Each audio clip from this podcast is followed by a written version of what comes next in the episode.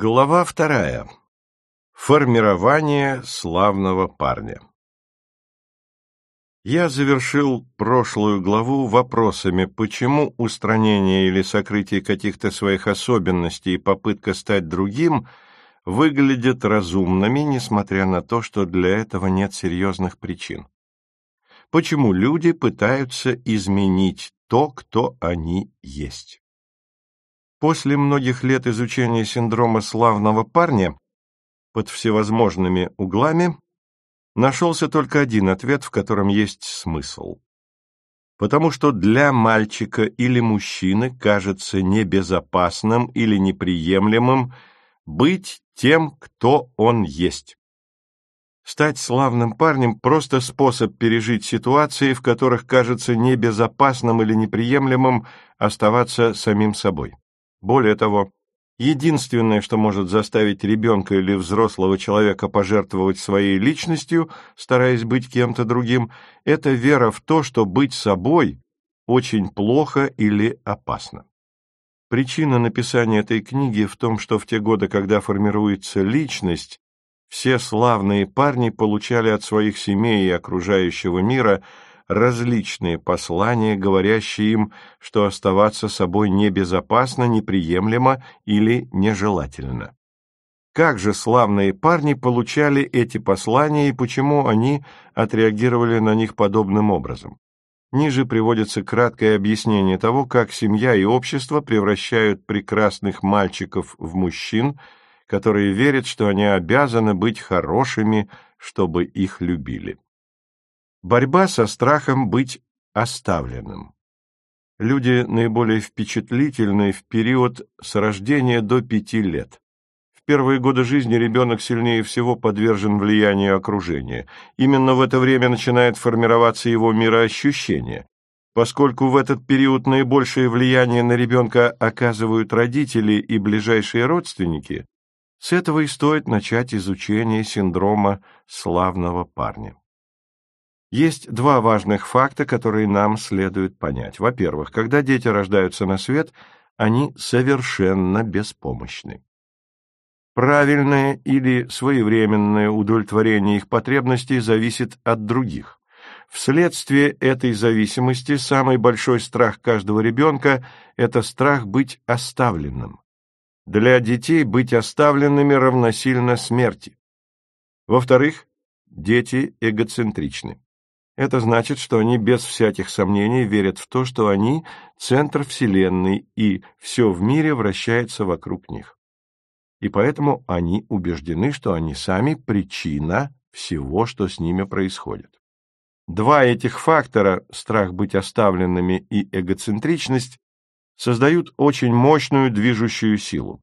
Всякий раз, когда ребенок чувствует себя оставленным, он верит, что он сам причина этого он ощущает себя заброшенным в следующих случаях. Он голоден, но никто его не кормит. Он плачет, но никто не берет его на руки.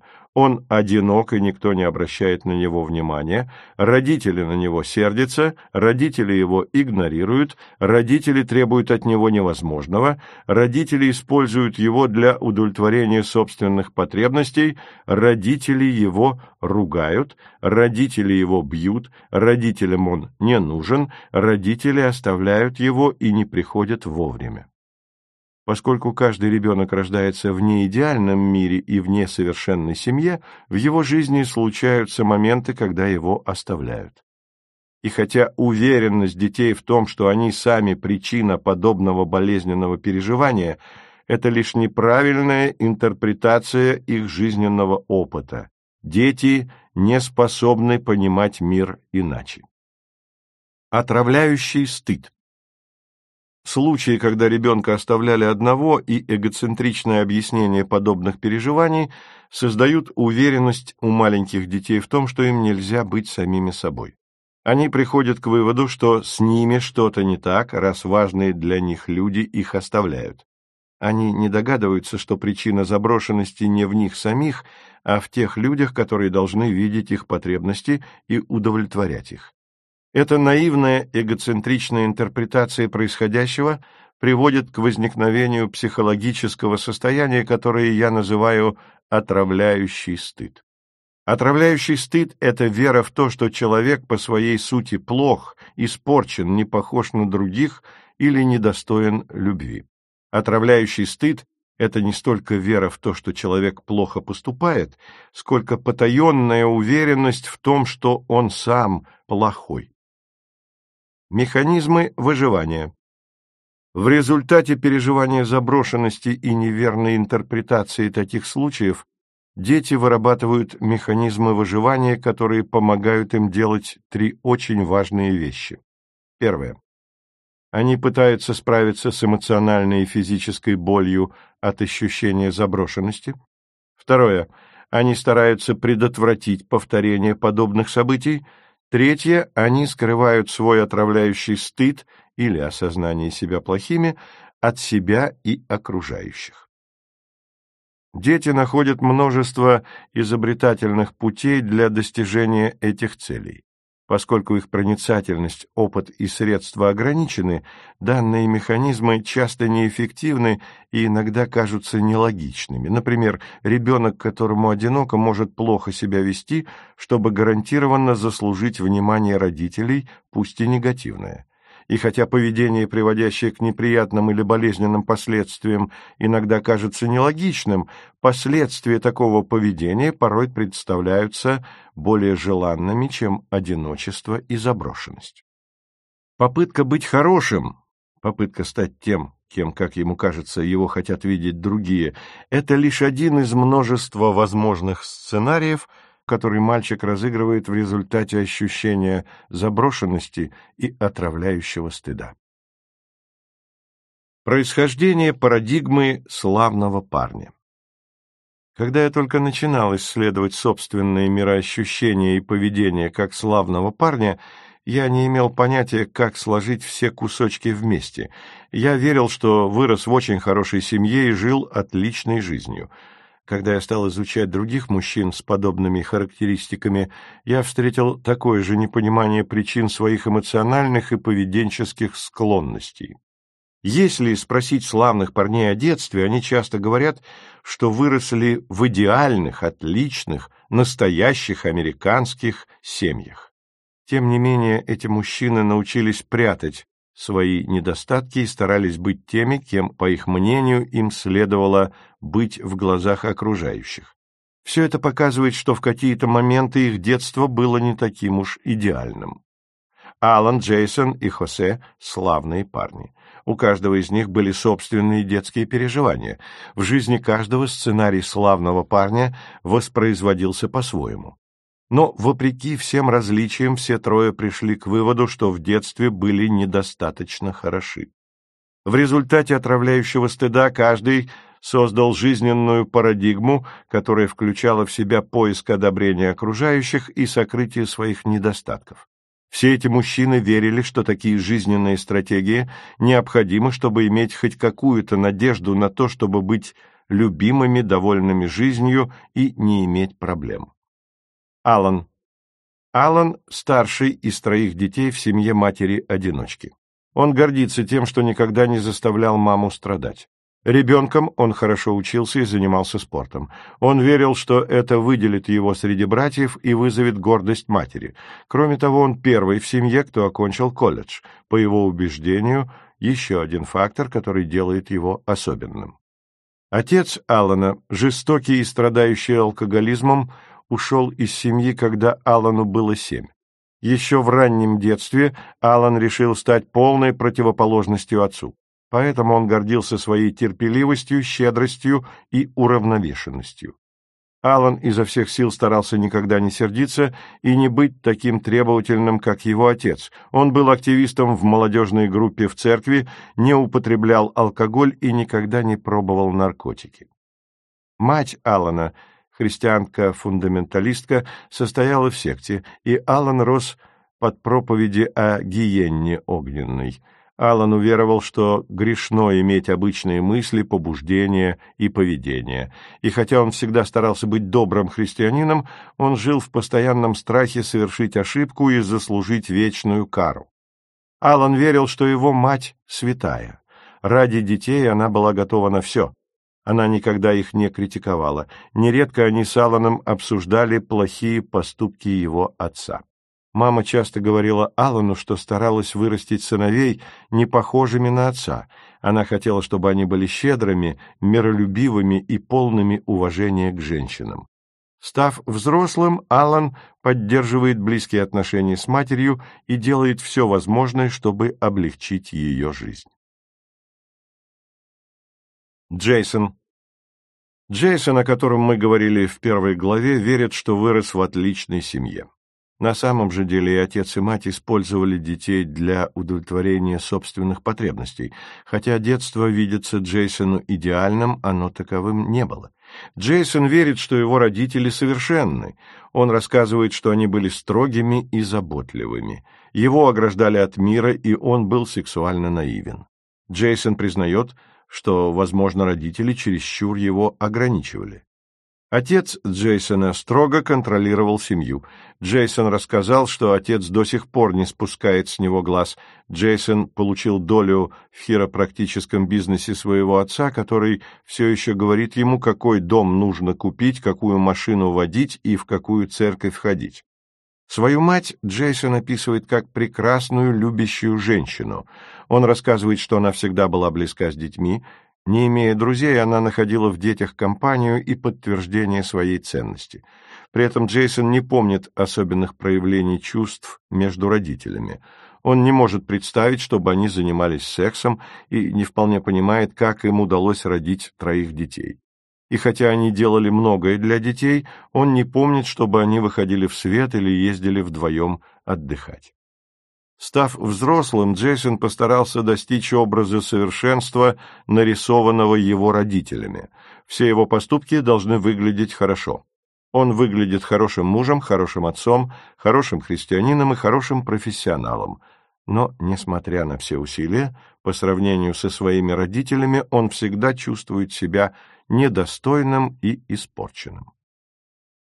Хосе. Будучи успешным бизнес-консультантом, Хосе боится близких отношений. Хосе получил отличное образование, а его карьера связана со стрессами и сильным напряжением. Он физически активен, а отдых в его понимании выглядит как 100-километровый веломарафон или альпинизм. Он подавляет свой гнев и старается не говорить ничего, что может кого-то расстроить. Ему нравится все держать под контролем, и он осознает, что одобрение других доставляет ему особенное удовольствие. Хосе нравятся зависимые женщины. Он находит интересным тот факт, что привлекает жертв инцеста. Нынешние отношения он сохраняет, потому что беспокоился о финансовом положении своей девушки. Он боится, что если бросит ее, она не справится одна. Хосе открыто признает, что родился в неблагополучной семье. Он был вторым из семерых детей в бедной семье. В 14 лет он начал опекать своих младших братьев и сестер. Он считал, что его роль — оберегать их от царившего в семье жуткого хаоса. Отец казался Хосе злым, властным и жестоким. Он был взрывоопасен и требователен к мальчикам и сексуально навязчив с девочками. Мать Хосе страдала маниакальной депрессией, ее настроение резко менялось и бывали непростые периоды лечения. В маниакальной фазе дом сиял чистотой, она говорила о развлечениях и крутила разрушительные романы на стороне. Будучи в депрессии, она завешивала окна, дома был бардак, и она угрожала самоубийством. В возрасте 15 лет Хосе пришлось взломать дверь и отобрать у матери заряженный пистолет. Она грозила убить себя, когда все семеро детей в панике стояли под дверью. По словам Хосе, это было типичным развитием событий в его семье. Хосе всю жизнь прилагает все силы, чтобы отличаться от родителей. Семья его боготворит, и именно к нему обращаются за помощью в случае проблем. Его роль — создавать из хаоса порядок. Его работа консультанта заключается в том, чтобы создавать из хаоса порядок. Его роль в отношениях также связана с устранением хаоса. Сценарий его жизни требует хаоса, потому что вне хаоса он остается без работы. Хосе видит свой дар в природном интеллекте, рабочей этике и возможности решать проблемы. Именно эти факторы, как ему кажется, позволили ему вырваться из неблагополучной семьи и стать самостоятельным. Без них, по его признанию, он бы кончил так же, как его родители, братья и сестры. Детское развитие – основы. У каждого из этих мужчин, Алана, Джейсона и Хосе, было собственное детство, однако у всех выработался схожий жизненный сценарий. Каждый по-своему уверовал в то, что с ним не все в порядке, и выживание зависит от того, сумеет ли он стать кем-то иным. Чтобы стало яснее, как совершенно разные условия взросления привели к созданию схожих жизненных парадигм, полезно вспомнить принципы детского развития, описанные ранее в этой главе. Первое – дети рождаются совершенно беспомощными. Второе. Самый большой страх ребенка – страх быть оставленным. Третье. Дети эгоцентричны. Четвертое. Дети переживают множество ситуаций, когда их потребности не удовлетворяются достаточно быстро, и они чувствуют себя оставленными. Пятое. Когда ребенок чувствует себя оставленным, он считает причиной этого себя самого. Шестое. Неправильная и наивная трактовка этого опыта создает отравляющий стыд, веру ребенка в то, что он плохой. Седьмое. Дети вырабатывают механизмы выживания, которые должны помочь им переносить подобные случаи заброшенности, предотвратить их повторение и спрятать свои изъяны от себя и окружающих. Восьмое. Данные механизмы выживания основаны на беспомощности и наивном восприятии себя в окружающем мире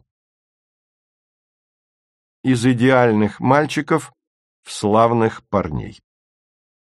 Принципы, приведенные выше, могут быть применены к детским переживаниям Алана, Джейсона, Хосе и любого другого славного парня, описанного в этой книге. Превращение из идеального мальчика в славного парня обычно происходит в три этапа. Заброшенность, возникновение отравляющего стыда и формирование механизмов выживания. Заброшенность. Как и все славные парни, Алан, Джейсон и Хосе сталкивались с разнообразными случаями заброшенности. Родители Алана и Хосе были злыми и критичными и давали сыновьям понять, что быть самим собой плохо. Алан боготворил свою мать, но та не вмешивалась, когда отец на него срывался. Из этого следовало, что он недостоин защиты. Алан пришел к убеждению, что должен отличаться от отца, дабы в нем видели хорошего мужчину, а мать его любила. Алан и Джейсон были инструментами самореализации собственных родителей. Их ценили за правильное поведение и то, что они не создают проблем. Это давало мальчикам понять, что они достойны любви только когда оправдывают ожидания родителей. Поскольку Джейсон верил, что его родители совершенны, он всегда чувствовал свое несовершенство и несоответствие их уровню. Родители Хосе не могли дать ему поддержки, заботы или примера. Следовательно, он значил для них очень мало, почти ничего. Аллан и Джейсон выросли в строгих религиозных традициях, что усиливало необходимость быть идеальным и безгрешным. Неудача означала бы вечное наказание. Хосе верил, что будет полезным для общества человеком только если станет отличаться от своей ненормальной семьи. Все трое, Алан, Джейсон и Хосе, верили, что чужие потребности важнее их собственных, обычное дело в семьях славных парней. И все это определенная форма заброшенности. Каждый подобный опыт давал мальчикам понять, что им нельзя быть самими собой. Стыд Неважно, ругали их, оставляли, стыдили, использовали, контролировали или игнорировали, все славные парни усвоили одну вещь – быть собой опасно. Подобное порой открыто высказывается родителями, которых не беспокоит благополучие своих детей. Некоторые послания доносятся и косвенно – заботливыми родителями, которые слишком молоды или заняты, чтобы обеспечить ребенку благоприятную атмосферу. Иногда дети усваивают это и сами, волей обстоятельств, не поддающихся контролю. В каждом случае ребенок верит, что эти события или обстоятельства относятся лично к нему. Он верит, что в нем есть что-то, что привело к таким событиям. Используя детскую логику, он приходит к выводу, наверняка что-то со мной не так, потому что... Впишите в пропуск. Когда я плачу, никто не приходит. Мама так на меня смотрит. Отец ушел и не вернулся. Мама должна все за меня делать. Отец на меня кричит. В отличие от своих родителей, я не идеален. Я не могу сделать маму счастливой. Подобные детские переживания заставляют мальчиков верить в следующую формулу. «Я достаточно хорош и любим только в том случае, если...» Впишите в пропуск. «Я не такой, как отец, я нужен маме, я не совершаю ошибок, я получаю хорошие оценки, я счастлив, я не похож на брата, я не создаю проблем, я радую маму и папу». Механизмы выживания в результате детских переживаний заброшенности и неправильной интерпретации этих событий все славные парни выработали защитные механизмы, которые позволяют им делать три очень важные вещи. Первое. Справиться с ужасом и болью от своей заброшенности. Второе. Предотвратить повторные переживания такого рода. Третье. Скрыть отравляющий стыд от себя и окружающих. Для славных парней эти механизмы выживания приняли форму следующей жизненной парадигмы. Если я буду прятать свои недостатки и стану тем, кем меня хотят видеть другие, то я буду любим, мои потребности будут удовлетворены, а жизнь станет беспроблемной. Именно эта парадигма, сформировавшаяся в детстве, управляет всеми действиями взрослых славных парней. И хотя она базируется на неверной интерпретации событий детства, это единственная карта дорог, имеющаяся у таких мужчин. Славные парни доверяют этой карте и убеждены, если они будут ей следовать, то обязательно прибудут к своей цели – спокойной и счастливой жизни. И хотя подобный жизненный сценарий совершенно неэффективен – Славные парни прикладывают множество усилий, делая все то же, но надеясь на иные результаты. Два типа славных парней. Механизмы выживания, которые создаются славными парнями для борьбы с ощущением заброшенности и отравляющим стыдом, обычно проявляются одним из двух способов. В первом случае славный парень чрезмерно уверен в том, что он плохой, и считает, что он худший человек на земле. Я называю это «такой плохой славный парень». Такой плохой славный парень уверен, все видят, насколько он плох. Он может привести конкретные примеры из детства, юности и взрослой жизни, которые подтверждают подобные убеждения. Он расскажет о разбитых окнах и случаях, когда его пороли в детстве. Он поведает, какие у него были нелады с законом и как мама плакала, когда он был подростком. Он расскажет, как курил, пил, употреблял наркотики и куролесил, будучи взрослым. Он убежден, что его единственный шанс заслужить хотя бы жалкое подобие счастья — скрывать свою врожденную испорченность. Он не верит, что на его славность — кто-то купится, но не считает, что у него есть выбор. Второй тип – такой хороший, славный парень. Он справляется со своим отравляющим стыдом, подавляя убеждение в собственной бесполезности. Он верит, что он один из самых хороших парней, каких вам доведется встретить. Если он и осознает свои недостатки, то считает их несерьезными и легко исправимыми. В детстве он никому не доставлял неудобств. Будучи подростком, он все делал хорошо. Во взрослой жизни он следует всем правилам до последней запятой. Этот славный парень загнал убеждение в том, что он не слишком-то хорош, в компактный герметичный контейнер внутри своего подсознания. Он маскирует свой отравляющий стыд верой в то, что хорошие поступки делают его хорошим человеком. И хотя эти два типа славных парней – могут отличаться в плане осознания своего отравляющего стыда, оба опираются на одну и ту же жизненную парадигму. Все славные парни верят, что они не хороши сами по себе, и поэтому им следует спрятать свои изъяны и стать теми, кем их хотят видеть окружающие. Я разделяю эти два типа славных парней, чтобы помочь им увидеть данные отклонения. Ни тот, ни другой не такие плохие и не такие хорошие, какими себя считают. Славные парни обоих типов – просто израненные души, следующие системе убеждений, основанной на неверных представлениях о событиях детства. Освобождение. Упражнение номер три. Невозможно перечислить все факторы, которые заставляют детей прятать свои недостатки и искать одобрение окружающих. Я не считаю, что славному парню будет просто найти каждое переживание, которое когда-то заставило его почувствовать опасность или боль. Но я обнаружил, что некоторое понимание того, откуда берется жизненный сценарий, помогает его изменить. Перечитайте истории Алана Джейсона и Хосе. Подумайте, чем они напоминают ваш собственный детский опыт. На листе бумаги или в дневнике запишите или зарисуйте те послания, которые вы получали в своей семье, из которых можно было сделать вывод, что быть самим собой плохо или неправильно. Расскажите о таких случаях человеку, заслуживающему доверия. Обратите внимание на свои переживания во время рассказа. Чувствуете ли вы грусть, злость, одиночество или беспомощность? Расскажите и об этом. Смысл этого задания в том, чтобы разобраться, а не обвинять. Поиск виноватых вас только затормозит.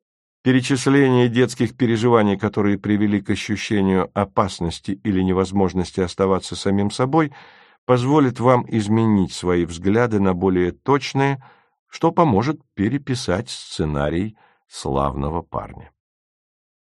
Поколение бэби-бума и чувствительные парни Каждый ребенок порой чувствует себя одиноким или заброшенным. Дети осознают подобные события и реагируют на них по-разному. Как говорилось выше, попытка стать славным парнем – лишь одна из возможных реакций. Тем не менее, описанных детских переживаний недостаточно, чтобы объяснить огромное количество славных парней, с которыми я регулярно сталкиваюсь. Я не сомневаюсь, что славные парни существовали всегда. Всегда были нерешительные и мечтательные парни. Я уверен, что никогда не было дефицита в маменькиных сынках и мужьях-подкаблучниках. Я также уверен, что многие мальчики родились миролюбивыми и щедрыми, и таковыми оставались всю жизнь. Но после долгих лет работы с множеством мужчин я пришел к выводу, что уникальная комбинация социальных изменений в последние 50 лет создала беспрецедентное количество славных парней. Чтобы понять феномен славного парня, мы должны принять во внимание серьезные изменения в обществе, которые начались на рубеже веков и ускорились после Второй мировой войны. Социальные изменения были таковы. Переход с аграрной экономики на индустриальную, перемещение семей из сельской местности в города, отсутствие дома отцов, рост числа разводов, родителей-одиночек и семей, возглавляемых женщинами, образовательная система, управляемая женщинами, раскрепощение женщин и феминизм, война во Вьетнаме, сексуальная революция. Все эти события нанесли серьезный удар по американским парням, росшим в эту эпоху. Изменения в обществе создали три мощные движущие силы, которые привели к широкому распространению синдрома славного парня среди детей поколения бэби-бума. Первое. Мальчики были далеки от отцов и других важных носителей мужских ролей. Вследствие этого мужчины были отделены друг от друга и перестали понимать, что вообще значит быть мужчиной. Второе. Воспитание мальчиков было предоставлено женщинам.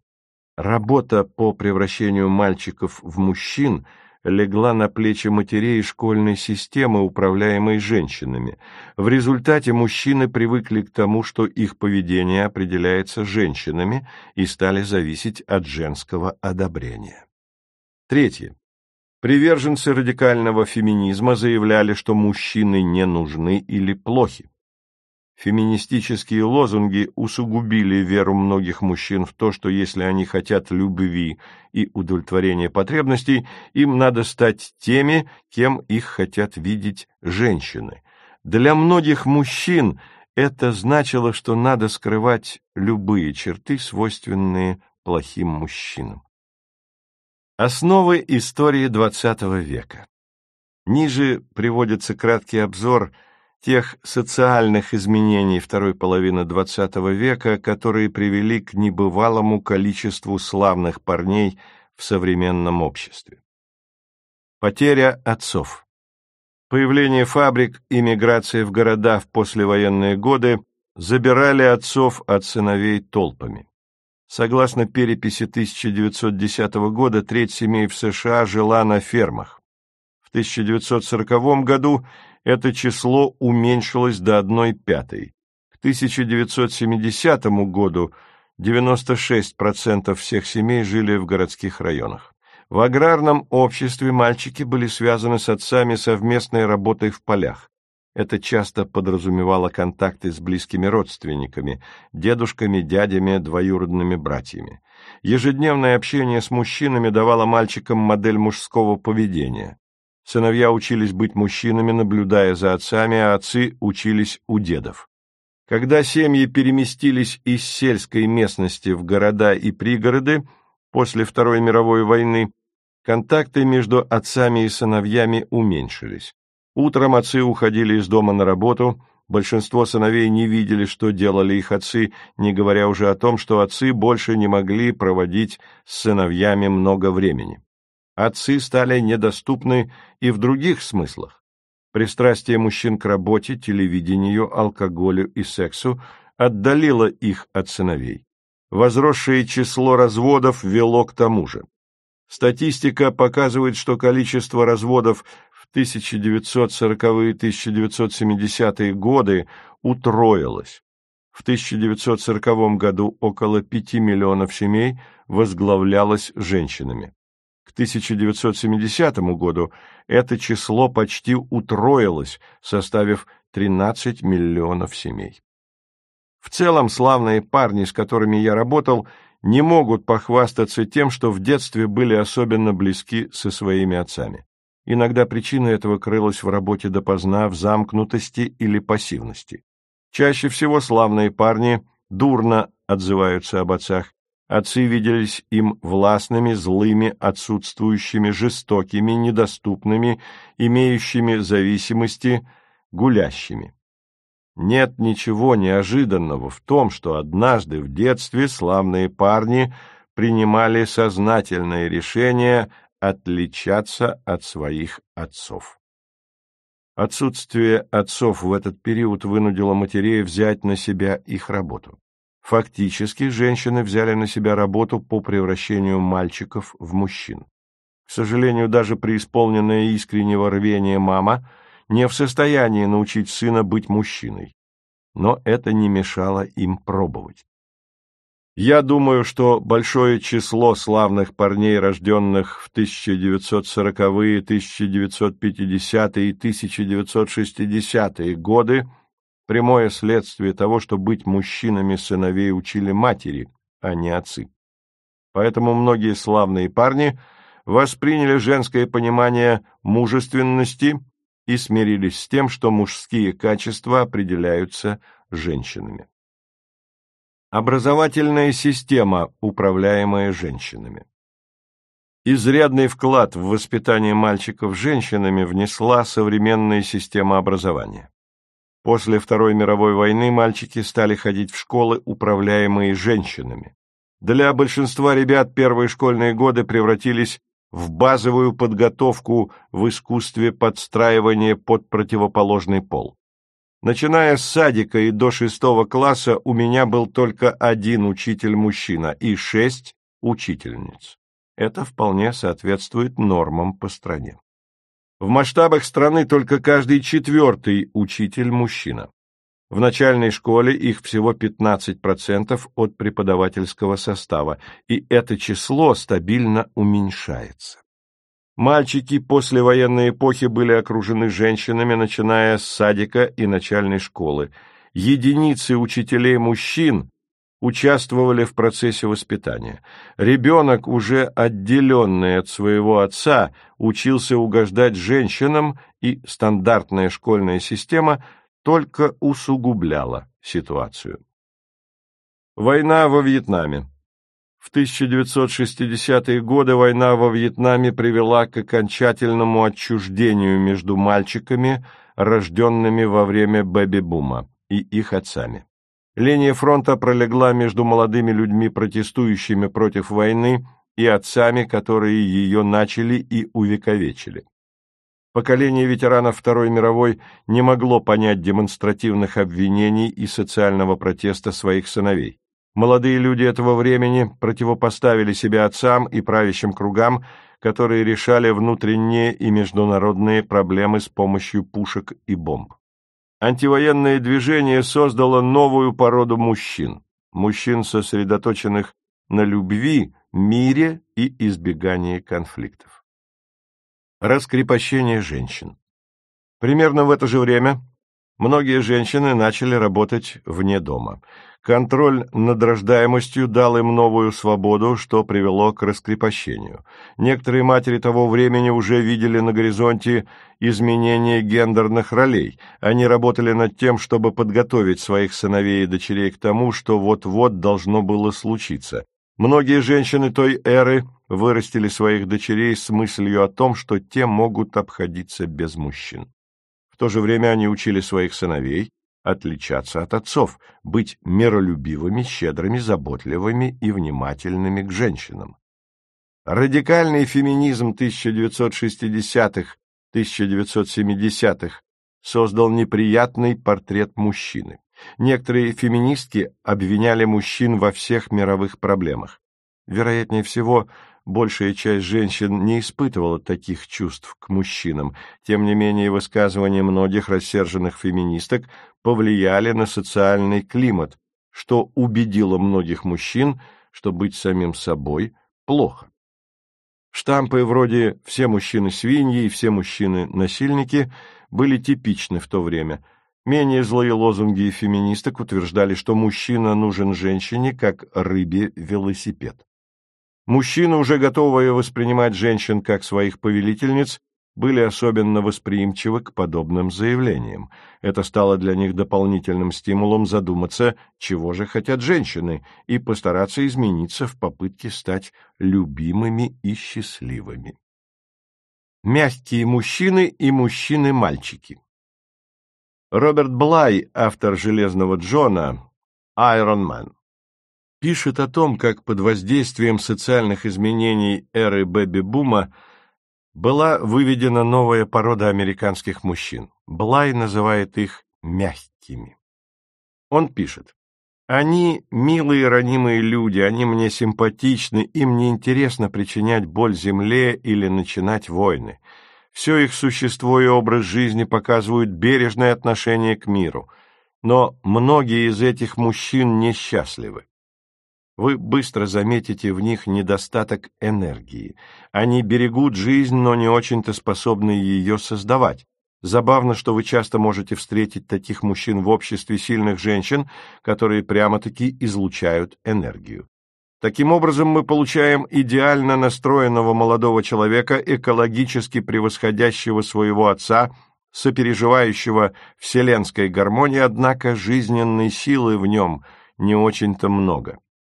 С другой стороны, Камила Палья так комментирует влияние социальных перемен последних 50 лет на роли мужчин и женщин. Властная женщина должна преображаться, приходя домой. Она должна сбавить обороты, иначе просто кастрирует всех у своего домашнего очага. Многие представительницы среднего класса разрешили эту дилемму, найдя себе милого податливого мужчину-мальчика, готового стать еще одним сыном в неосознанном матриархальном доме. Как бы мы ни называли этих мужчин, мягкие мужчины, чувствительные парни новой эры или славные парни – уникальная комбинация послевоенных социальных перемен усилила послание, которое многие мальчики уже получили в своих семьях. Быть самим собой плохо.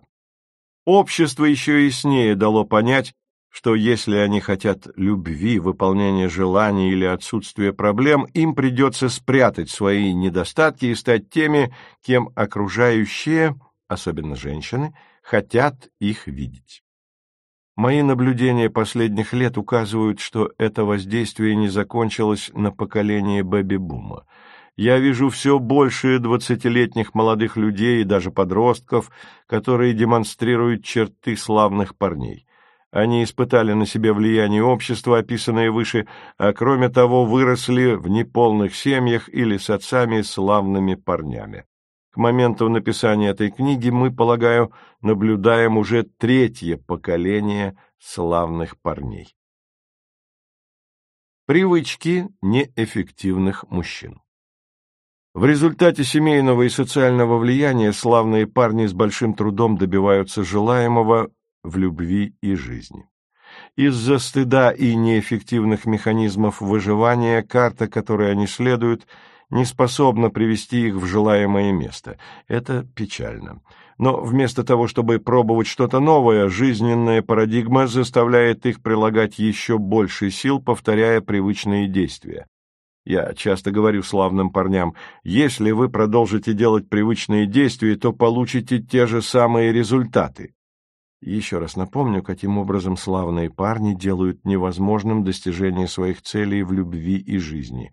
Они ищут одобрения окружающих, стараются скрыть свои недостатки и ошибки, ставят чужие интересы и желания выше собственных, отказываются от собственной силы и выбирают роль жертвы, отделяются от остальных мужчин и собственной мужской энергии, строят отношения, которые не приносят удовлетворения, создают ситуации, в которых у них бывает не слишком много хорошего секса, не используют свой потенциал на все сто.